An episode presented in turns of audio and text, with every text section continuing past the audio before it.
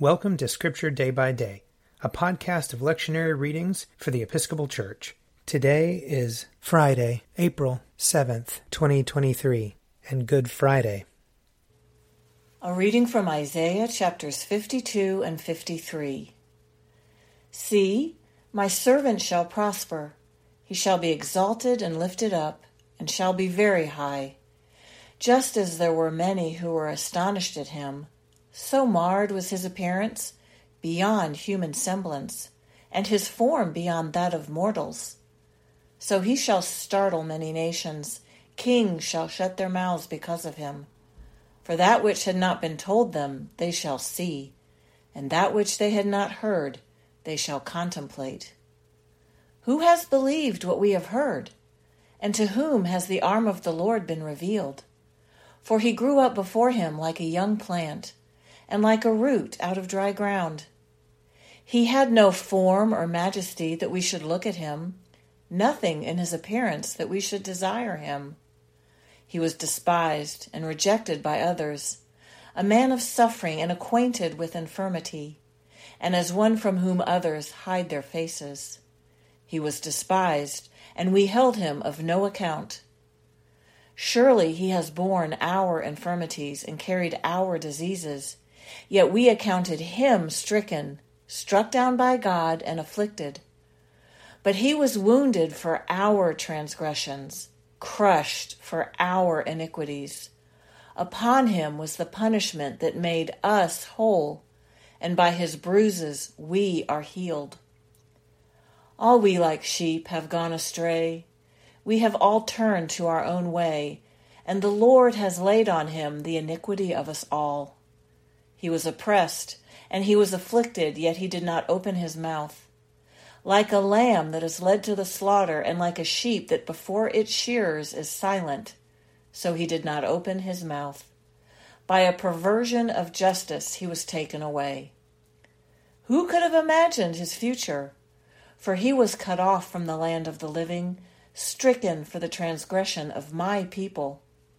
They made his grave with the wicked and his tomb with the rich, although he had done no violence, and there was no deceit in his mouth. Yet it was the will of the Lord to crush him with affliction.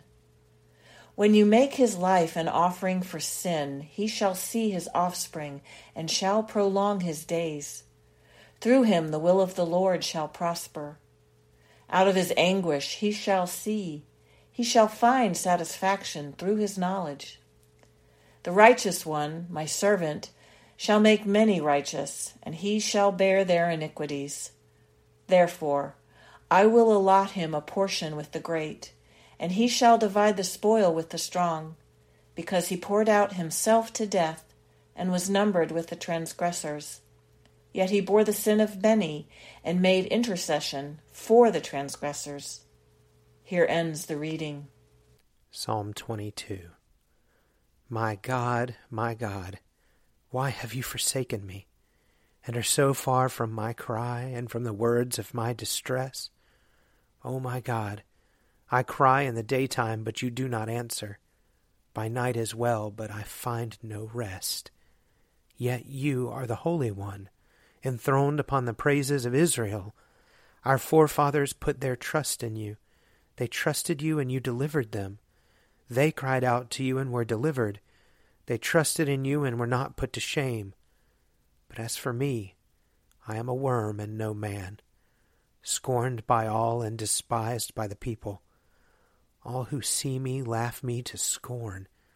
They curl their lips and wag their heads, saying, He trusted in the Lord. Let him deliver him.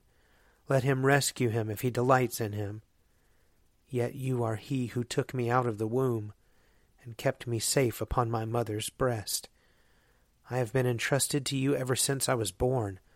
You were my God when I was still in my mother's womb. Be not far from me, for trouble is near, and there is none to help. Many young bulls encircle me, strong bulls of Bashan surround me. They open wide their jaws at me like a ravening and roaring lion. I am poured out like water. All my bones are out of joint. My heart within my breast is melting wax. My mouth is dried out like a potsherd. My tongue sticks to the roof of my mouth, and you have laid me in the dust of the grave.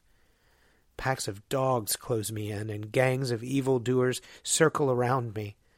They pierce my hands and my feet. I can count all my bones. They stare and gloat over me. They divide my garments among them. They cast lots for my clothing. Be not far away, O Lord. You are my strength. Hasten to help me. Save me from the sword, my life from the power of the dog. Save me from the lion's mouth, my wretched body from the horns of wild bulls. I will declare your name to my brethren. In the midst of the congregation I will praise you. Praise the Lord, you that fear him. Stand in awe of him, O offspring of Israel. All you of Jacob's line give glory. For he does not despise nor abhor the poor in their poverty, neither does he hide his face from them. But when they cry to him, he hears them. My praise is of him in the great assembly. I will perform my vows in the presence of those who worship him. The poor shall eat and be satisfied, and those who seek the Lord shall praise him. May your heart live forever. All the ends of the earth shall remember and turn to the Lord, and all the families of the nations bow before him. For kingship belongs to the Lord. He rules over the nations. To him alone all who sleep in the earth bow down and worship. All who go down to the dust fall before him. My soul shall live for him. My descendants shall serve him. They shall be known as the Lord's forever. They shall come and make known to a people yet unborn the saving deeds that he has done. A reading from the letter to the Hebrews, chapter 10. This is the covenant that I will make with them after those days, says the Lord. I will put my laws in their hearts, and I will write them on their minds. He also adds, I will remember their sins and their lawless deeds no more. Where there is forgiveness of these, there is no longer any offering for sin. Therefore, my friends, since we have confidence to enter the sanctuary by the blood of Jesus, by the new and living way that he opened for us through the curtain, that is, through his flesh. And since we have a great priest over the house of God, let us approach with a true heart in full assurance of faith, with our hearts sprinkled clean from an evil conscience, and our bodies washed with pure water. Let us hold fast to the confession of our hope without wavering, for he who has promised is faithful. And let us consider how to provoke one another to love and good deeds, not neglecting to meet together, as is the habit of some, but encouraging one another, and all the more as you see the day approaching. Here ends the reading. A reading from John chapter 18. After Jesus had spoken these words, he went out with his disciples across the Kidron Valley to a place where there was a garden, which he and his disciples entered. Now Judas, who betrayed him, also knew the place, because Jesus often met there with his disciples. So Judas brought a detachment of soldiers together with the police from the chief priests and the Pharisees, and they came there with lanterns and torches and weapons. Then Jesus, knowing all that was to happen to him, came forward and asked them, Whom are you looking for? They answered him, Jesus of Nazareth. Jesus replied, I am he. Judas, who betrayed him, was standing with them. When Jesus said to them, I am he, they stepped back and fell to the ground. Again he asked them, Whom are you looking for? And they said, Jesus of Nazareth. Jesus answered, I told you that I am he. So if you are looking for me, let these men go. This was to fulfill the word that he had spoken I did not lose a single one of those whom you gave me. Then Simon Peter, who had a sword, drew it, struck the high priest's slave, and cut off his right ear. The slave's name was Malchus. Jesus said to Peter, Put your sword back into its sheath. Am I not to drink the cup that the Father has given me? So the soldiers, their officer, and the Jewish police arrested Jesus and bound him. First they took him to Annas, who was the father in law of Caiaphas, the high priest that year. Caiaphas was the one who had advised the Jews that it was better to have one person die for the people. Simon Peter and another disciple followed Jesus. Since that disciple was known to the high priest, he went with Jesus into the courtyard of the high priest, but Peter was standing outside at the gate. So the other disciple, who was known to the high priest, went out, spoke to the woman who guarded the gate, and brought Peter in. The woman said to Peter, You are not also one of this man's disciples, are you? He said, I am not. Now the slaves and the police had made a charcoal fire because it was cold, and they were standing around it, warming themselves. Peter also was standing with them and warming himself. Then the high priest questioned Jesus about his disciples and about his teaching. Jesus answered, I have spoken openly to the world. I have always taught in synagogues and in the temple, where all the Jews come together. I have said nothing in secret. Why do you ask me? Ask those who heard what I said to them. They know what I said. When he had said this, one of the police standing nearby struck Jesus on the face, saying, Is that how you answer the high priest? Jesus answered, If I have spoken wrongly, testify to the wrong. But if I have spoken rightly, why do you strike me? Then Annas sent him bound to Caiaphas the high priest. Now Simon Peter was standing and warming himself. They asked him, You are not also one of his disciples, are you? He denied it and said, I am not. One of the slaves of the high priest, a relative of the man whose ear Peter had cut off, asked, Did I not see you in the garden with him? Again Peter denied it, and at that moment the cock crowed. Then they took Jesus from Caiaphas to Pilate's headquarters. It was early in the morning. They themselves did not enter the headquarters so as to avoid ritual defilement and to be able to eat the Passover. So Pilate went out to them and said, What accusation do you bring against this man? They answered, If this man were not a criminal, we would not have handed him over to you. Pilate said to them, Take him yourselves and judge him according to your law. The Jews replied, We are not permitted to put anyone to death. This was to fulfill what Jesus had said when he indicated the kind of death he was to die. Then Pilate entered the headquarters again, summoned Jesus, and asked him, Are you the king of the Jews? Jesus answered, Do you ask this on your own, or did others tell you about me? Pilate replied, I am not a Jew, am I? Your own nation and the chief priests have handed you over to me. What have you done? Jesus answered, My kingdom is not from this world. If my kingdom were from this world, my followers would be fighting to keep me from being handed over to the Jews. But as it is, my kingdom is not from here. Pilate asked him, So you are a king? Jesus answered, You say that I am a king.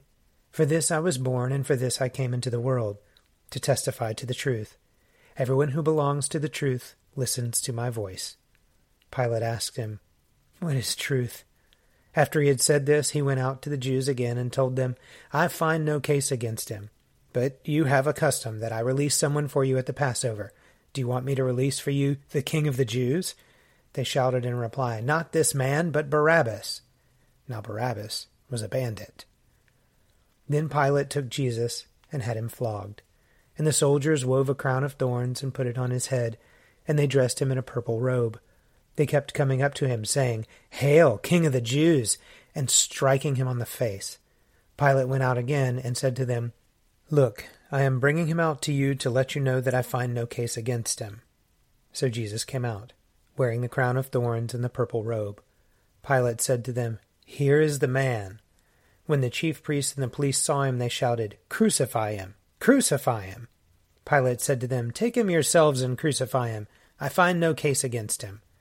The Jews answered him, We have a law, and according to that law he ought to die, because he is claimed to be the Son of God. Now when Pilate heard this, he was more afraid than ever. He entered his headquarters again and asked Jesus, Where are you from? But Jesus gave him no answer. Pilate therefore said to him, do you refuse to speak to me? Do you not know that I have power to release you and power to crucify you? Jesus answered him, You would have no power over me unless it had been given you from above. Therefore, the one who has handed me over to you is guilty of a greater sin. From then on, Pilate tried to release him. But the Jews cried out, If you release this man, you are no friend of the emperor. Everyone who claims to be a king sets himself against the emperor. When Pilate heard these words, he brought Jesus outside and sat on the judge's bench at the place called the stone pavement, or in Hebrew, Gabbatha. Now it was the day of preparation for the Passover, and it was about noon. He said to the Jews, Here is your king. They cried out, Away with him! Away with him! Crucify him! Pilate asked them, Shall I crucify your king? The chief priests answered, We have no king but the emperor. Then he handed him over to them to be crucified. So they took Jesus, and carrying the cross by himself, he went out to what is called the place of the skull, which in Hebrew is called Golgotha. There they crucified him, and with him two others, one on either side with Jesus between them. Pilate also had an inscription written and put on the cross. It read, Jesus of Nazareth, the King of the Jews. Many of the Jews read this inscription because the place where Jesus was crucified was near the city, and it was written in Hebrew, in Latin, and in Greek. Then the chief priests of the Jews said to Pilate, Do not write the King of the Jews, but this man said, I am the King of the Jews. Pilate answered, What I have written, I have written. When the soldiers had crucified Jesus, they took his clothes and divided them into four parts, one for each soldier. They also took his tunic now the tunic was seamless, woven in one piece from the top, so they said to one another, Let us not tear it, but cast lots for it to see who will get it. This was to fulfill what the Scripture says They divided my clothes among themselves, and for my clothing they cast lots. And that is what the soldiers did. Meanwhile, standing near the cross of Jesus were his mother and his mother's sister, Mary, the wife of Clopas, and Mary Magdalene. When Jesus saw his mother and the disciple whom he loved standing beside her, he said to his mother, Woman, here is your son. Then he said to the disciple, Here is your mother. And from that hour the disciple took her into his own home. After this, when Jesus knew that all was finished, he said, in order to fulfill the scripture, I am thirsty. A jar full of sour wine was standing there. So they put a sponge full of the wine on a branch of hyssop and held it to his mouth. When Jesus had received the wine, he said, It is finished. Then he bowed his head and gave up his spirit. Since it was the day of preparation, the Jews did not want the bodies left on the cross during the Sabbath, especially because the Sabbath was a day of great solemnity. So they asked Pilate to have the legs of the crucified men broken and the bodies removed. Then the soldiers came and broke the legs of the first and of the other who had been crucified with him. But when they came to Jesus and saw that he was already dead, they did not break his legs. Instead, one of the soldiers pierced his side with a spear, and at once blood and water came out. He who saw this has testified, so that you also may believe. His testimony is true, and he knows that he tells the truth. These things occurred so that the scripture might be fulfilled none of his bones shall be broken. And again, another passage of scripture says, They will look on the one whom they have pierced. After these things, Joseph of Arimathea, who was a disciple of Jesus, though a secret one because of his fear of the Jews, asked Pilate to let him take away the body of Jesus. Pilate gave him permission, so he came and removed his body. Nicodemus, who had first come to Jesus by night, also came, bringing a mixture of myrrh and aloes weighing about a hundred pounds.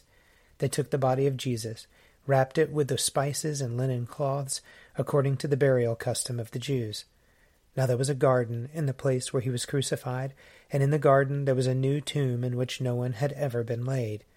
And so, because it was the Jewish day of preparation and the tomb was nearby, they laid Jesus there. Here ends the reading. If you would like to read a meditation based on these readings, check out Forward Day by Day, available as a print subscription, online, or podcast.